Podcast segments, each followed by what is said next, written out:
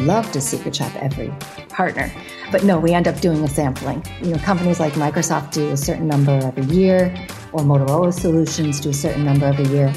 Others, you know, typically they're doing in a country 30 at a time or you know, 50 at a time, that type of thing. And of course, then we get to do a maturity map where in a roll up report, you can then say, these are the partners with high potential, so you should invest there. Because with just a little bit of help on their sales process or on their messaging or on fixing the PBX so they answer the phone, they're going to get more business. Hi, friends. Welcome to the Sales Enablement Podcast. I'm your host, Andy Paul. That was Leahanne Hobson. Leahanne is the founder and CEO of Alinea Partners, consulting firm that helps large IT companies assess and transform the buying experiences of their customers. And in our conversation, we talk about the buying experience from the perspective of the customer. Leahanne shares research from her team that found that while 80% of CEOs believe they deliver superior buying experiences, only 8% of their customers agree.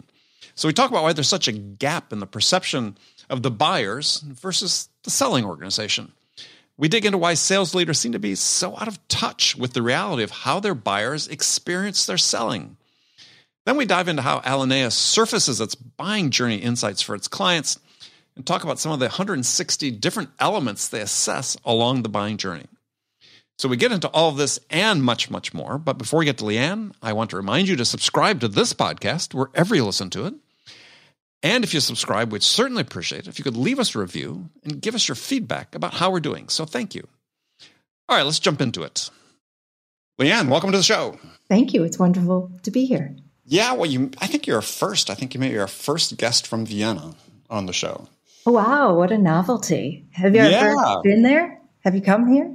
I haven't been to Vienna. I think as I must talked to last told you last time we talked, I've I've like took taken one step over the border into Austria on a bike trip, where I was, you know, at the top of a pass between Italy and Austria, and we got to the, there was snow, so we didn't get any further, but we walked a little bit. And, Fantastic. So you, you have a, a, bit of a footprint here, so you have yeah, to come back. Literally a footprint. Yes, I definitely want to come back. So. Um, yeah, we appreciate you joining us. So, so tell us a little bit about you. Tell us about Alinea Partners and what you do, because it's it's fascinating. Yeah, sure. Um, well, let's see. I started the company in 2005, so I basically do everything. Mm. Um, chief cook and bottle bottle washer. Yes. Yeah, we are um, yeah, we are a high tech focused sales enablement and channel development agency. Okay. And uh, we do a number of different things, but uh, the one program we're best known for is we are the only company who does B2B secret shopping. Interesting. So we buy software, hardware, and services from IT vendors and mm-hmm. their reselling channels. Got it. I like it. So, I mean, I think that, I think, you know, part of the reason I first heard about you, I forgot how we got in, put in contact, but was just this as like, for me, it's it's like this missing element of oh, so much in sales is, is like you talk to sales leaders and it's you know, what are your training plans this year? Well, you know, we're going to do X, Y, and Z, and so on. I said, oh, so where'd you, you know, come up with the data to do that? Well, you know, we looked at our CRM system and our sales results. Said, great. Did you ever talk to your buyers? You know, what what they need from your mm-hmm. sellers to be able to get their jobs done? Yeah, it's just this vacant stare, like, what? talk to our buyers? What are you talking about? Uh, you get that, or you get, well, I do NPS, or I do part oh, customer yeah. surveys. Um, right. You know, and what our belief is that the buying experience is something that happens from the outside in. And mm-hmm. a lot of high tech companies are so busy with day to day selling and trying to stay on the trends and trying to figure out what the next move is. Mm-hmm. They're not. They're, they're they're planning. They're working. They're developing service level agreements. They're developing quality level agreements that they want to have with their customers. Um, a lot of them are doing NPS or they're doing um, customer journey mapping. all good stuff. Yeah. But what we then say is we believe this is the desired state mm-hmm. of the quality that you would like to offer your customers. And by the way, your prospects as well, even though LinkedIn doesn't talk about prospects, we only talk about customers, which is another pet peeve of mine. Right. Um, so, I, I, talk about prospects almost exclusively. yeah, exactly. I call them buyers, but yeah. Exactly. So that's the desired state, and that's the inside out view. What we yeah. do is we offer the outside in view or the status quo. Mm-hmm. So you then get a picture through our, we have a, a scientific methodology that we use consistently, and you get this view of this is the entire journey. And in that journey, this is where you're doing really well. And because we've shopped over 650 different companies globally, we can say, you're outperforming the competition with mm-hmm. this behavior or mm-hmm.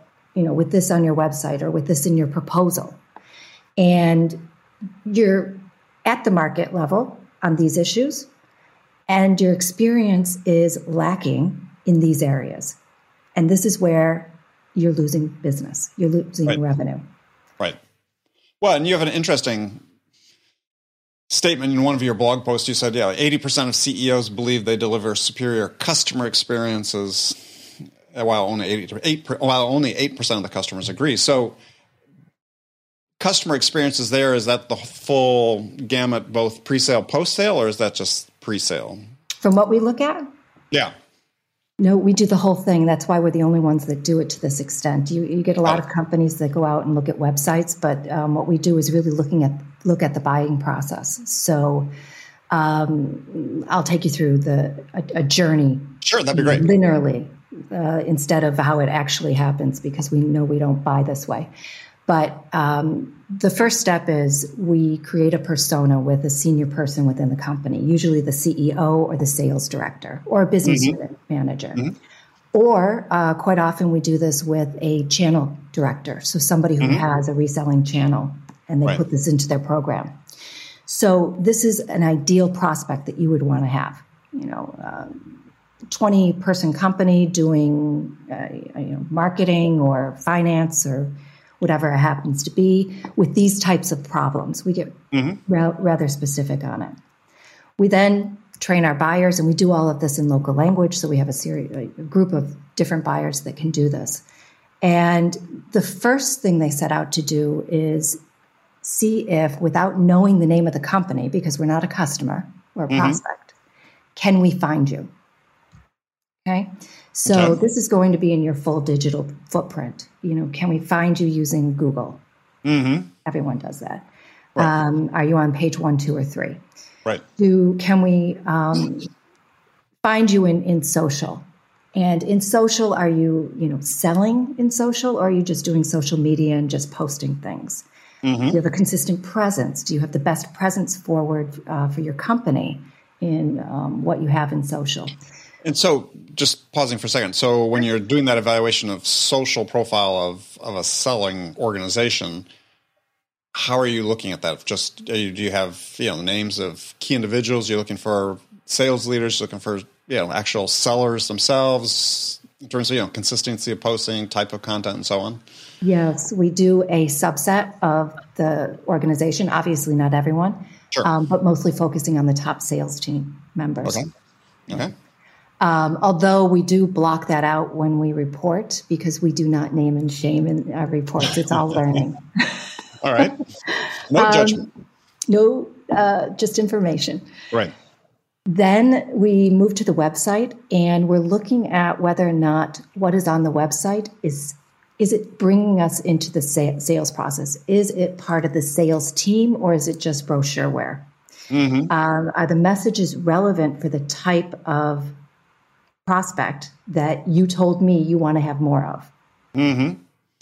Um, so, for example, we get onto websites, and, and the first thing you see is two big blocks that say SMB and enterprise. right, and right? I'm like, what am I doing with this?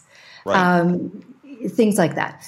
And so we also check for um, how the website functions because many other companies do that, so we do that along the way. Mm-hmm. We then look at the offer construct. And this is really important because a lot of companies in high tech sell products like SKUs. Mm-hmm. They mm-hmm. just take it from their IT vendor and they slap it on their website and they train their right. sales team and they sell it. Right. And so it's not being put into any context for a business person. Right. You know, right. no business outcome. And very few are really looking at how do I bundle and how do I bring in my own services so I have my own IP and I have an upsell mm-hmm. path so I'm mm-hmm. different than the competition. Okay. Um, we then go into the category that we call sales engagement. So I found you, you're relevant. Now I want to put you on my short list and have a conversation with you. So we go to all of the different uh, communications possibilities. And in my experience, that's going to be uh, email, right? Web forms, whether mm-hmm. they function or not. Um, right. In Latin America, they still use fax. We don't check fax, but they do still use it. Okay. All right. Or at least it's on a lot of websites. Um, chat. Right. How that's functioning. And then sales engagement. So we actually get on the phone with the sales team and uh, or sales reps. Right. And this is either going to be a single call if it's something like a um, we're buying a mobile phone or a mobile phone subscription. Mm-hmm. A lot of mm-hmm. the telcos have worked with us. Well, very or, transactional. Yes, or yeah. Microsoft 365. Right. SAP.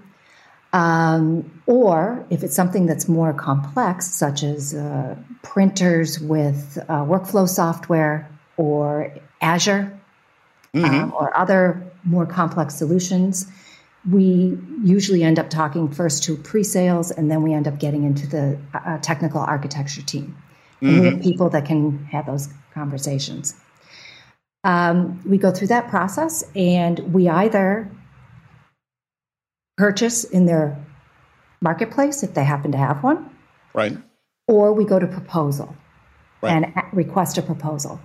Now, two thirds of the time of that 650 plus opportunities, two thirds of the time when we expect to get a proposal, we don't. what? Two thirds of the times you actually don't get the proposal? Yeah, so look at an average deal size of 10K just to be nice. All right. Let's... And think about how much money is being left at, you know, going to the competition. So what are you finding out the reason why? Are they disqualifying you? They decide, hey, you're not a prospect or That's happened twice. Oh, that's okay. So the answer is no. They haven't disqualified you. And it's always in the UK. And they always say that after they come back and we tell them that they didn't do something right. Sorry. but yes, twice we, we've been told that. Um, but that's usually because the people that we do the persona with do that work well. You know, they're really prospects that they want to have. But um, it can be any number of things. Yes, it can be the sales rep. And you and your book, you know, you go into a lot of detail around that and, and um, can talk quite extensively mm-hmm. to the issues there. But it can also quite often be a process issue. Many of these companies are not using project management software, or they're not using a proposal tool, or they have people who don't know what they need to put in the proposal to get it out the door. And so they delay the decision, you know, human behavior. Right. Or somebody goes on vacation and forgets to tell someone and they don't have a project management system, so it doesn't tee it up. Or they don't have a CRM system, which is even right. Worse. Yeah. yeah, I was going to say there's so many tools for sellers. I mean, but what's what's mind-boggling about that that stat is, I mean, if I'm a sales rep and I've got an opportunity and they're asking for proposal and they are otherwise qualified, I'm just trying to think of reasons why I wouldn't I wouldn't get the proposal out the door because you know it's like they say in basketball, you know, you miss every shot you don't take. I mean, you're going to lose every deal you don't give a proposal on. Absolutely, absolutely, and uh, in many of these companies, the process isn't easy enough to ensure that they get 100% hit rate. Just giving proposals out. Holy cow. Okay. Wow. My eyes opened up today. Wow. Okay. Then um, we either go into the marketplace, as I said, and purchase and look at the purchasing process, and then the onboarding process, which onboarding processes are dismal in the SaaS world. Um, you know, you work with some companies, uh, let me call it telcos now. Um, mm. You get three or four different onboarding emails because they've got a marketplace plus they have the core company, mm-hmm. and both are communicating with you. Mm-hmm. Um, as an and example, yeah, they don't. They don't. they don't uh, make sure they're not duplicating it. Yeah, exactly. Um, or we go to we get the proposal and then we evaluate what's in the proposal so that whole conversation we just had about what the offer looks like and whether right. it's you know bundling and upsell we look at whether they've maximized the white spaces and the upsell opportunity that they could have and whether there are some really core components in the proposal to make it readable easily readable mm-hmm. um, and understandable you know what are the terms and conditions and how do i buy Right. Um, we evaluated a, a, number of proposals a couple weeks ago, and we didn't understand them.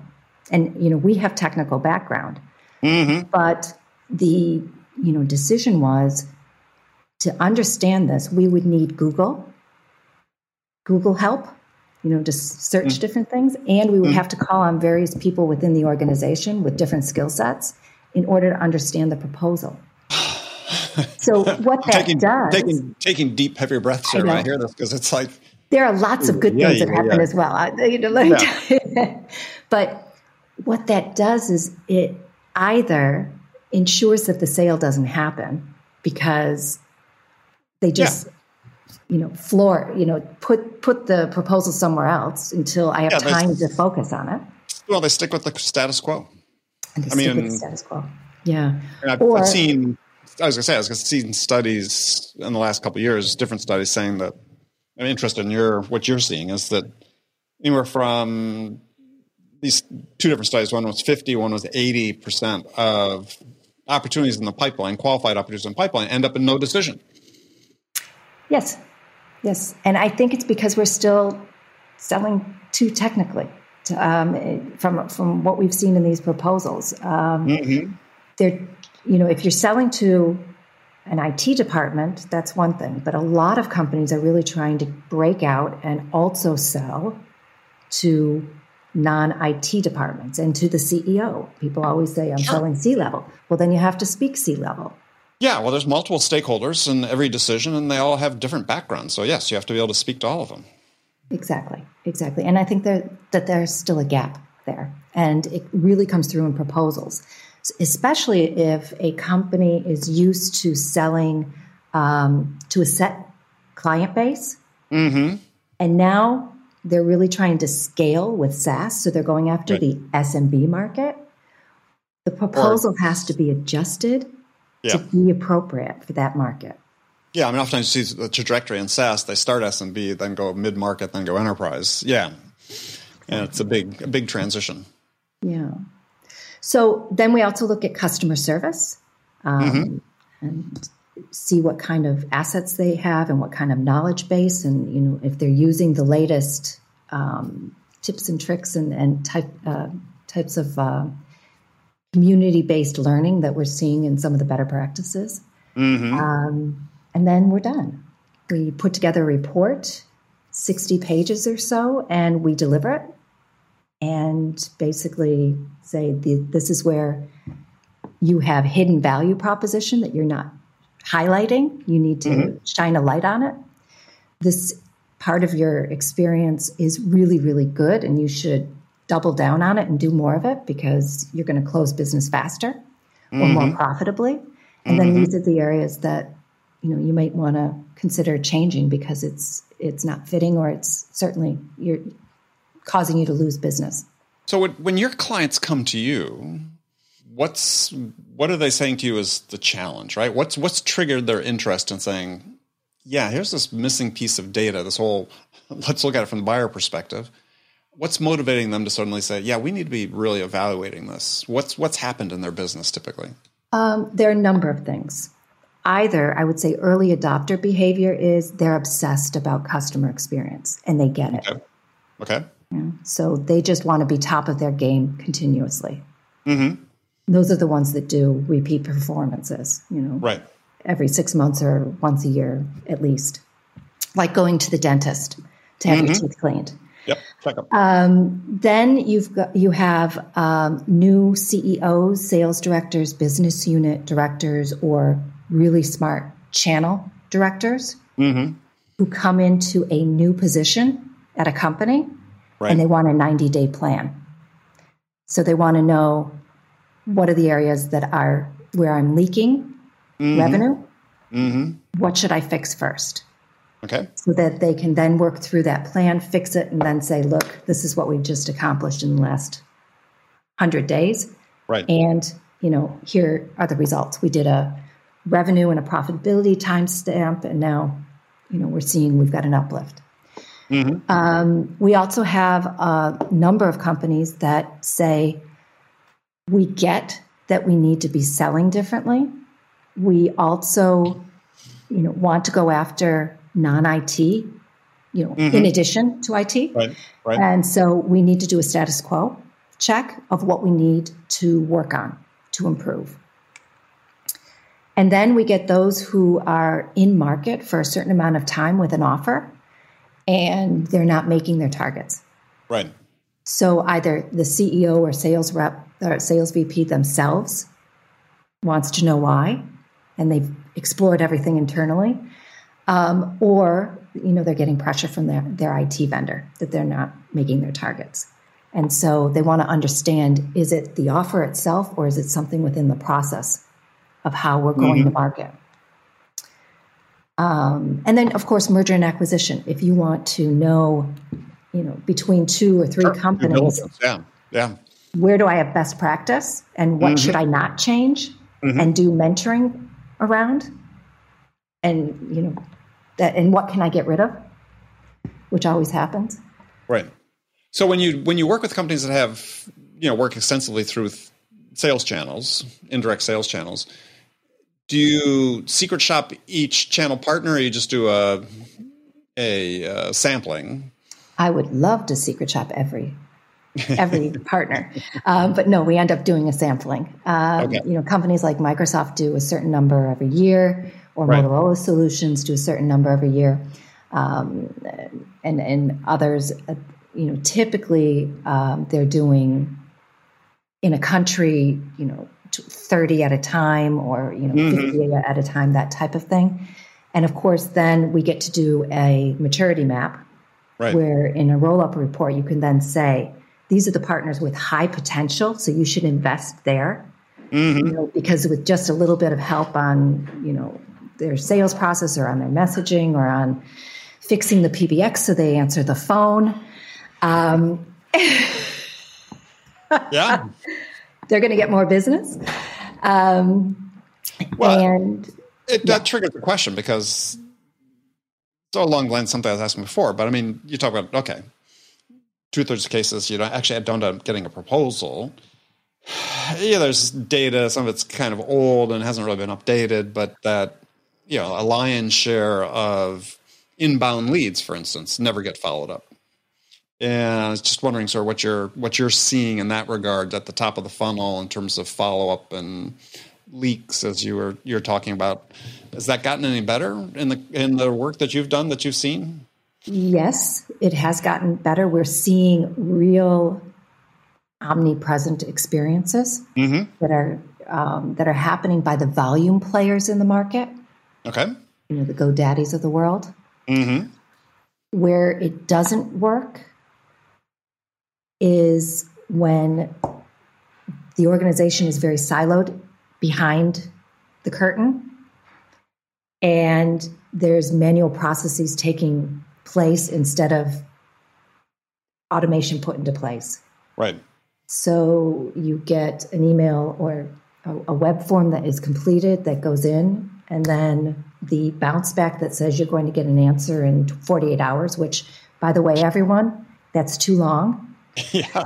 Yeah. Um, yeah, it was too it was too long 20 years ago. It's even worse today. Yes. Exactly. Um, and then nobody ever you never get anything.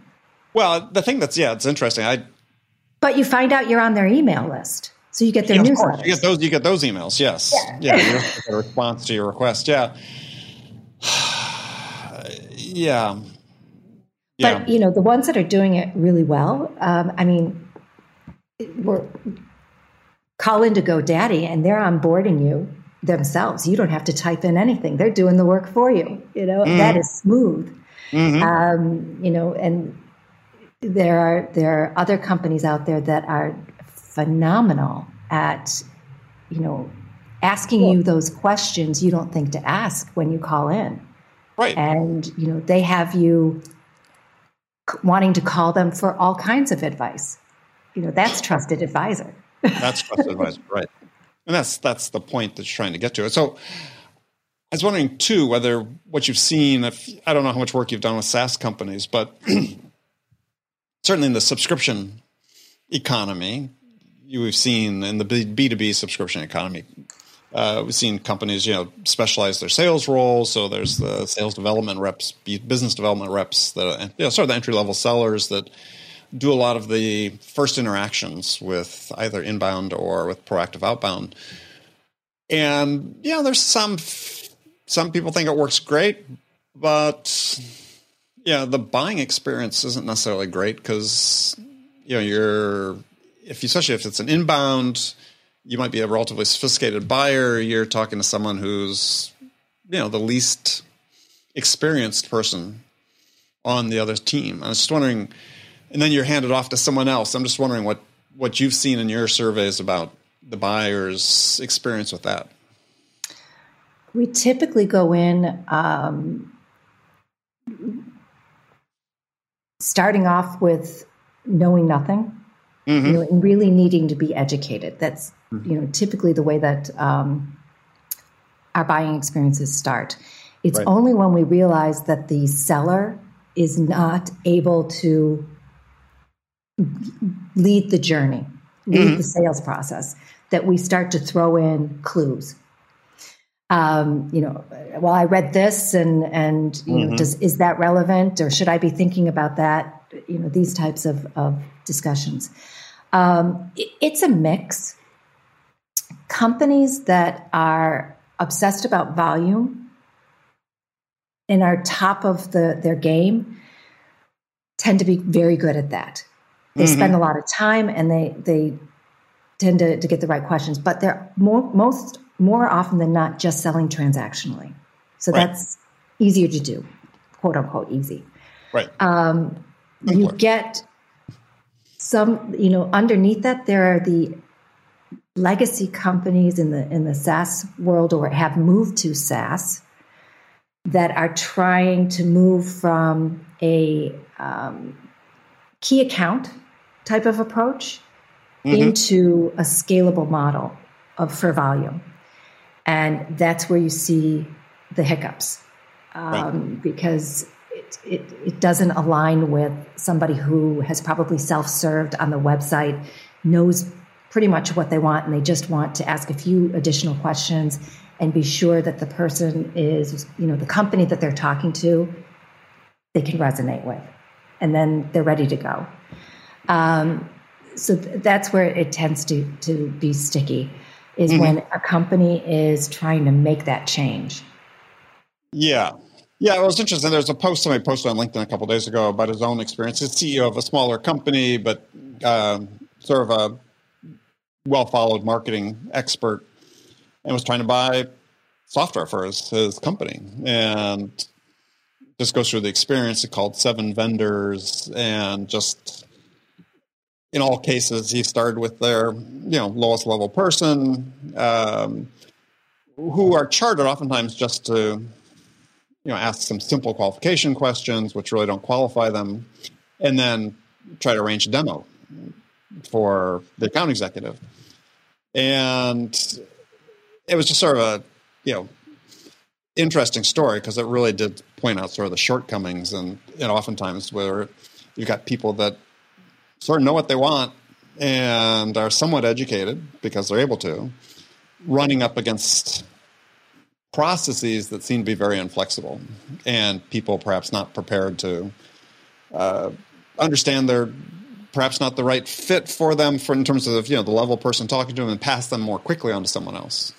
Well, from the from the company's perspective, not the buyer, but the the companies that he he or she was trying to buy from. Um, I just on their behalf. I mean, the reason that they put that structure in place is because they don't want to have their more senior sales reps spend time with opportunities that you know don't need more than just a demo.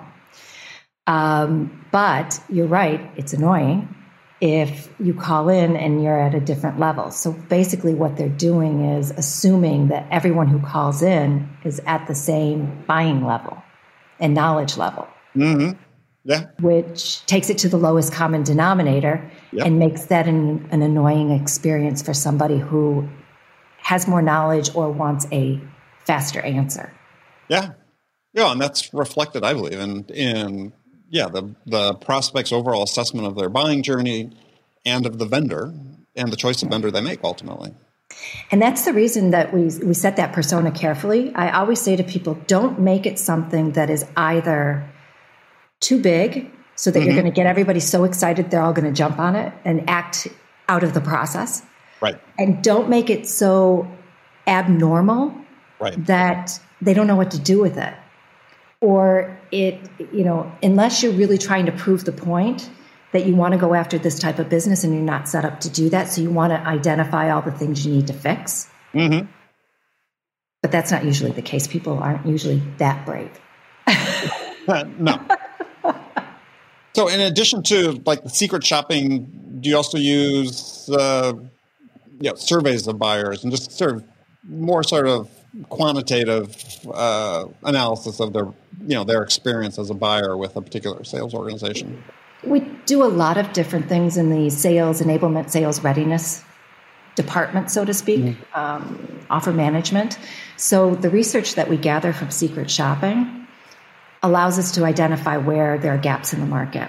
Mm-hmm. And um, so we have another series of, of, programs that we do run, which um, take, can take you from analysis of a customer set and identification of opportunities, white spaces, mm-hmm. to portfolio assessment. So we took the assessment idea and we created a portfolio assessment where we look at your capabilities as a company right. and your current products or services.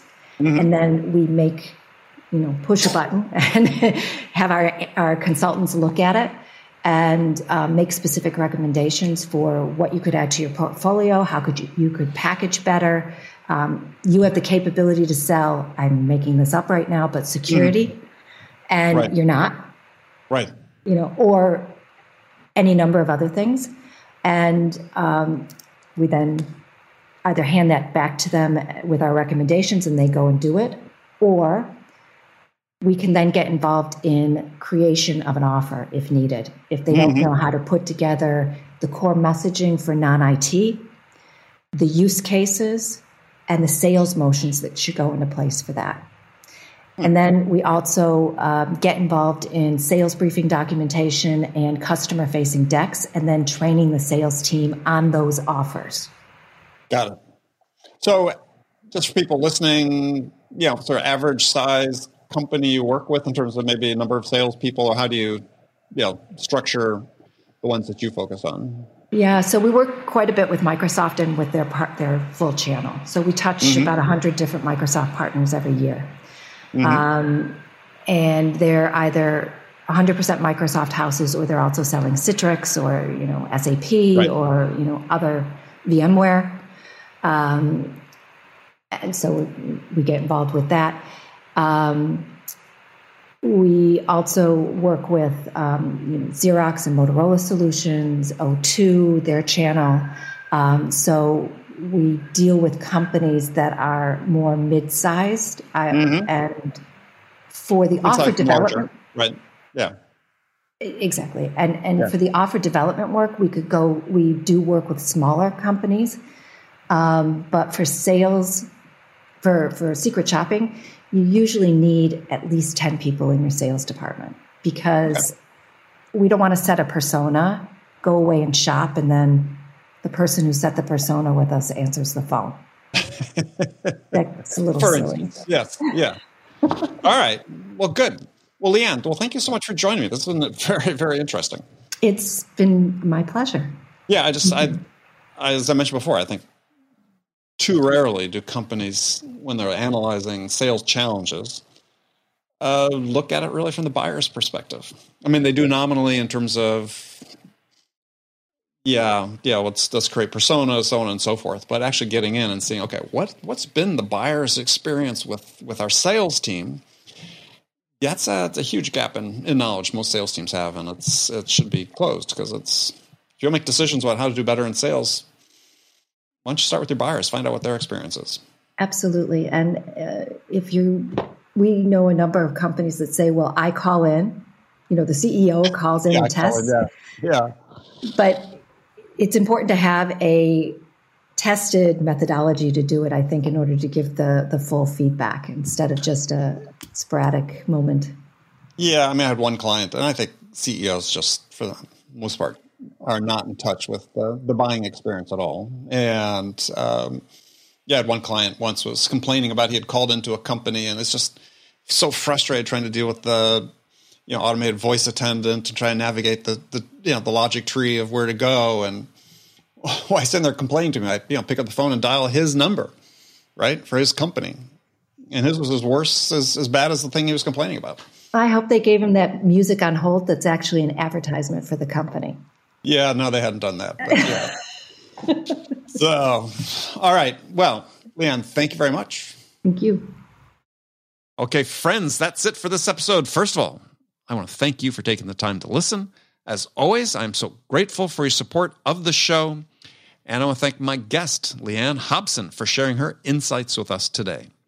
If you enjoyed this episode, please subscribe to this podcast, Sales Enablement with Andy Paul, on iTunes, Spotify, or wherever you listen to podcasts. So thank you for your help with that. And thank you so much for investing your time with me today. Until next time, I'm your host, Andy Paul. Good selling, everyone.